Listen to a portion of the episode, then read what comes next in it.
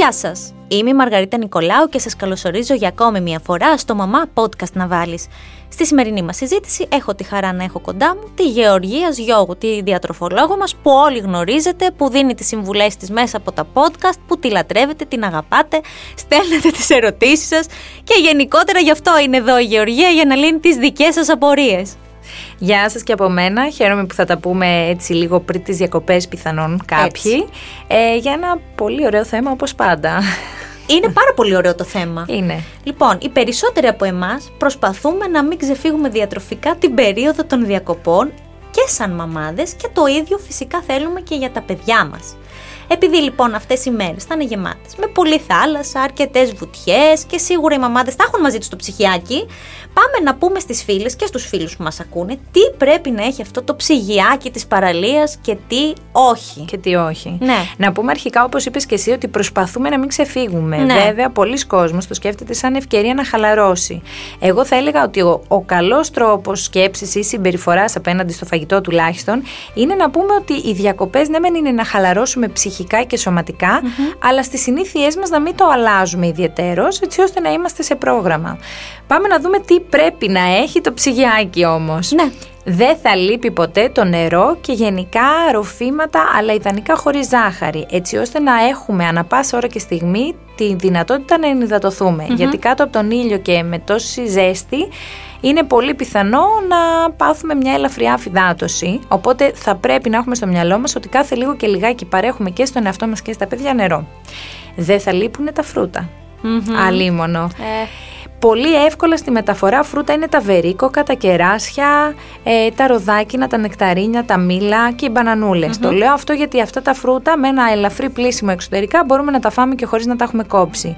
Βέβαια να πω την αλήθεια εγώ πάντα θα έχω και λίγο πεπόνι μαζί. και εγώ βάζω. Και πολλές φορές μπορεί να βάλω και παγάκια μέσα στο τάπερ, Και οπότε καρπουζάκι δροσίζει. βάζω. Και το καρπούζι, και το καρπούζι, μια χαρά. Είναι πολύ ωραία δροσερά και ακριβώς το πεπόνι και το καρπούζι, επειδή έχουν και νερό σε μεγαλύτερη περιεκτικότητα, είναι και ένα έμεσος τρόπος ενυδάτωσης. Ωραία.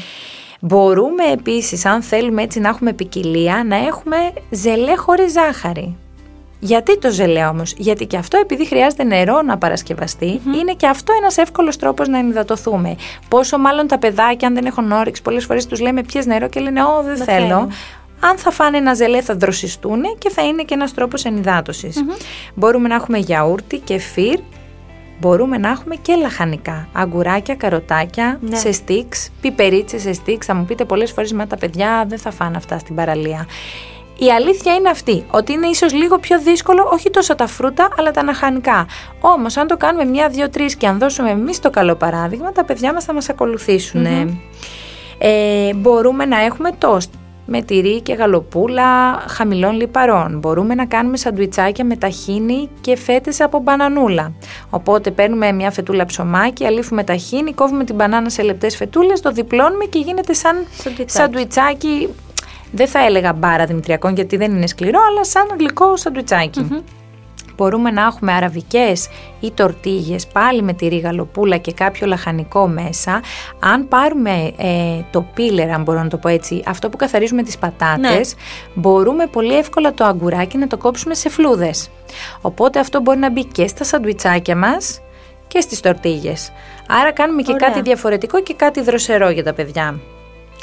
Ε, Άλλες επιλογές, εντάξει, είπαμε το κεφίρ, είπαμε το γιαούρτι. Απλώς πάντα σε αυτά να έχουμε στο μυαλό μας ε, να έχουμε τις παγοκίστε μας μέσα.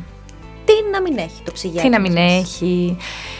Τι να πρωτοξεκινήσω; Τα συσκευασμένα τσουρεκάκια, κρουασάν. Πατατάκια. Πατατάκια, γαριδάκια, σοκολάτες που δεν συντηρούνται και Δεν εύκολα μες στη συντηρούνται, ζέστη. εντάξει, Ε, μ, είναι όλα αυτά που συνήθως έτσι κι αλλιώς αποφεύγουμε. Θα μου πει κάποιος, μα τα παιδιά πάνε διακοπές, θέλουν να χαλαρώσουν. Βεβαίως. Έτσι κι αλλιώς το φαγητό που θα φάμε σε ένα εστιατόριο ή σε μια ταβέρνα είναι ήδη πιο χαλαρό σε σχέση με αυτό που προσέχουμε τις καθημερινές μας. Ή τέλος πάντων αν θελήσουν κάτι να φάνε, ας το φάνε εκεί πέρα.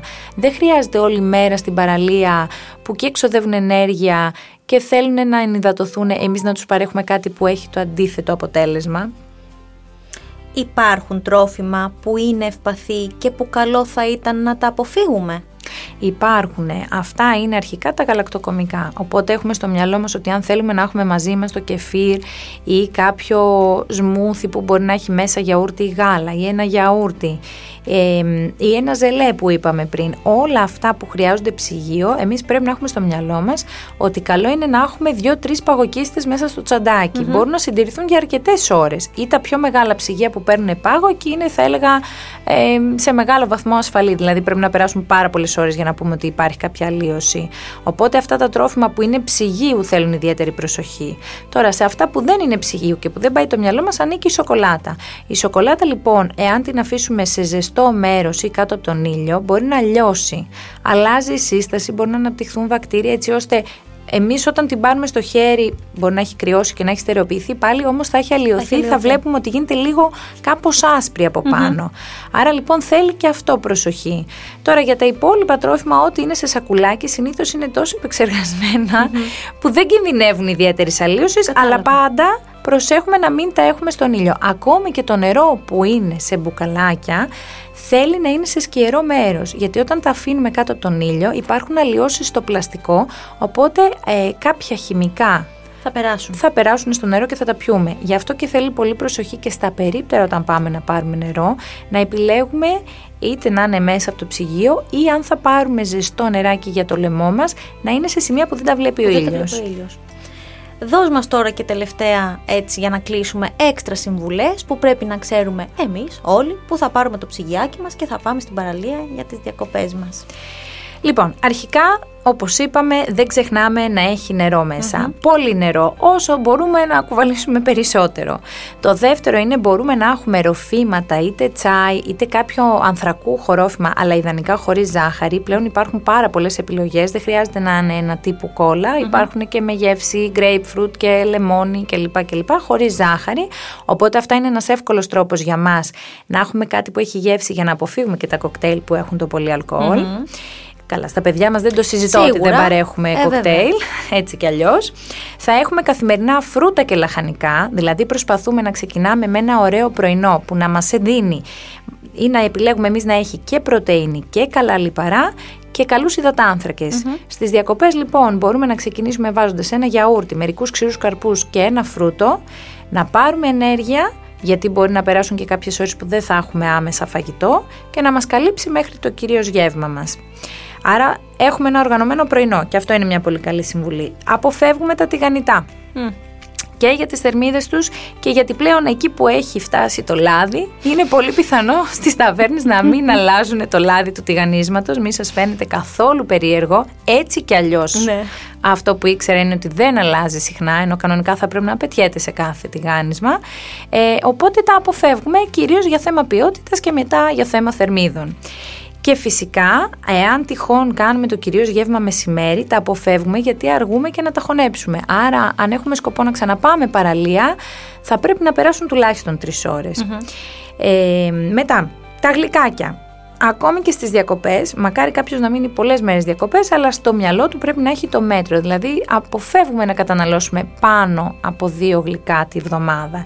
Και αυτά είναι μέσα τα γλυκάκια συνήθω που φέρνουν σαν κέρασμα στις ταβέρνες. Και να πω και ένα ευχάριστο βέβαια, ότι αν μας αρέσει πολύ το παγωτό, που εγώ είμαι λάτρης του παγωτού, Όλοι μας. θα έλεγα ότι το παγωτό με μέτρο μπορεί να είναι και πιο συχνά. Δηλαδή θα προσπαθήσουμε να αντικαταστήσουμε ένα κυρίως γεύμα με παγωτό. Ναι, πάλι μου το χαλάσω όμως τώρα. Πρέπει να, να το αντικαταστήσουμε με ένα γεύμα με ένα παγωτό. Να, για παράδειγμα, είμαστε όλη μέρα στην παραλία. Το μεσημεριανό μας θα μπορούσε να είναι μια ωραία μπάλα παγωτό. Με λίγους ξύρους καρπούς από πάνω. Οπότε να πάμε να φάμε ένα κυρίως γεύμα βραδινή ώρα. Ωραίο. Έτσι είναι πολύ ισορροπημένο, το έχουμε ευχαριστηθεί. Φυσικά και το παγωτό, ιδανικά το παγωτό, η αλήθεια είναι καλό είναι να μην το έχουμε μαζί μας, γιατί σίγουρα μπορεί να λιωθεί και να λιώσει. Ε, η θερμοκρασία στα φορητά ψυγιάκια δεν είναι καταψύκτης.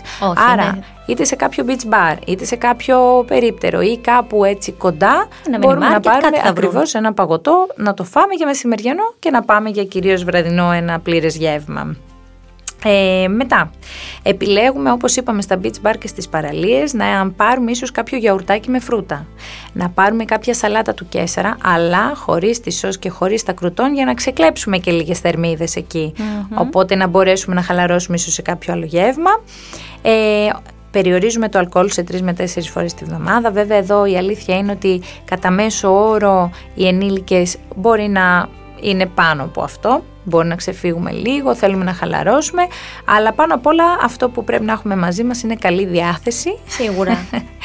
και μέσα από την καλή μας διάθεση θα μπορέσουμε να ρυθμίσουμε και το φαγητό. Γιατί αν πάμε και προγραμματίσουμε το μυαλό μας πριν φύγουμε για διακοπές, ότι τώρα που θα πάω διακοπές θα τα διαλύσω όλα, θα φάω ό,τι υπάρχει στον κατάλογο, η αλήθεια είναι ότι μάλλον θα γίνει. Αν όμως έχουμε στο μυαλό μας ότι θα πάω, θα περάσω καλά, θα προσέξω και το φαγητό μου για να μην γυρίσω μετά και βασανίζομαι επειδή δεν κουμπώνει ένα ε, τότε είναι πολύ πιθανό αν προγραμματίσουμε το μυαλό μας και πούμε θα έχω φρούτα, θα έχω λαχανικά, τα γιαουρτάκια μου ή αν κάποιος δεν θέλει γαλακτοκομικά πλέον υπάρχουν επιδόρπια που είναι από φυτική προέλευση, έτσι, ναι. γιαουρτάκια ή επιδόρπια, ας πούμε, καρύδας, αμυγδάλου κλπ. Αν έχουμε μια ισορροπία και ένα προγραμματισμό στο μυαλό μας και θα περάσουμε καλά και θα δοκιμάσουμε σε ταβέρνες και εστιατόρια τα φαγητά που μας αρέσουν και θα γυρίσουμε και ανάλαφροι. Τέλεια. Γεωργία μου, σε ευχαριστώ πάρα πολύ που ήρθες, που μας βοήθησες, που έδωσες τις συμβουλές σου. Ε, θέλω να πιστεύω ότι θα είσαι εδώ το Σεπτέμβριο για να μας βοηθήσεις να κουμπώσεις το παντελόνι. Πολύ, πολύ, Νομίζω πολύ ότι κάποιοι θα γυρίσουμε και δεν θα κουμπώνουν το παντελόνι. Φεύγουμε με αυτή τη λογική. Άρα λοιπόν θέλω να είσαι εδώ το Σεπτέμβριο για να μας δώσεις συμβουλές πώς θα μαζευτούμε λίγο για να κλείσει ξανά το κουμπί αυτό. Βέβαια, βέβαια. Ε, εγώ κλείνοντας θα σας πω ότι η ώρα της παραλίας έχει φτάσει για όλους μας και επειδή η οικονομική κρίση έχει χτυπήσει κόκκινο και ιδιαιτέρως ε, είναι ευκαιρία τέλος πάντων να στραφούμε στις ποιητικές λύσεις που είναι πιο υγιεινές και κοστίζουν λιγότερο. Είμαι η Μαργαρίτα Νικολάου και στο σημείο αυτό ολοκληρώθηκε η συζήτηση που είχαμε με τη διατροφολόγο Γεωργίας Γιώγου. Εσείς, αν θέλετε να ακούσετε podcast που σχολιάζουν την επικαιρότητα και φιλοξενούν θέματα για ό,τι συμβαίνει γύρω μας, δεν έχετε παρά να ρίξετε μία ματιά στο podcastmedia.gr. Εκεί θα βρείτε και όλα τα δικά μας podcasts. Σας ευχαριστούμε που ήσασταν μαζί μας για ακόμη μία φορά και ανανεώνουμε το ραντεβού μας για το Σεπτέμβρη με νέα επεισόδια στο Μαμά Podcast να βάλεις. Καλό καλοκαίρι, καλές διακοπές και καλές βουτιές. Γεια σας!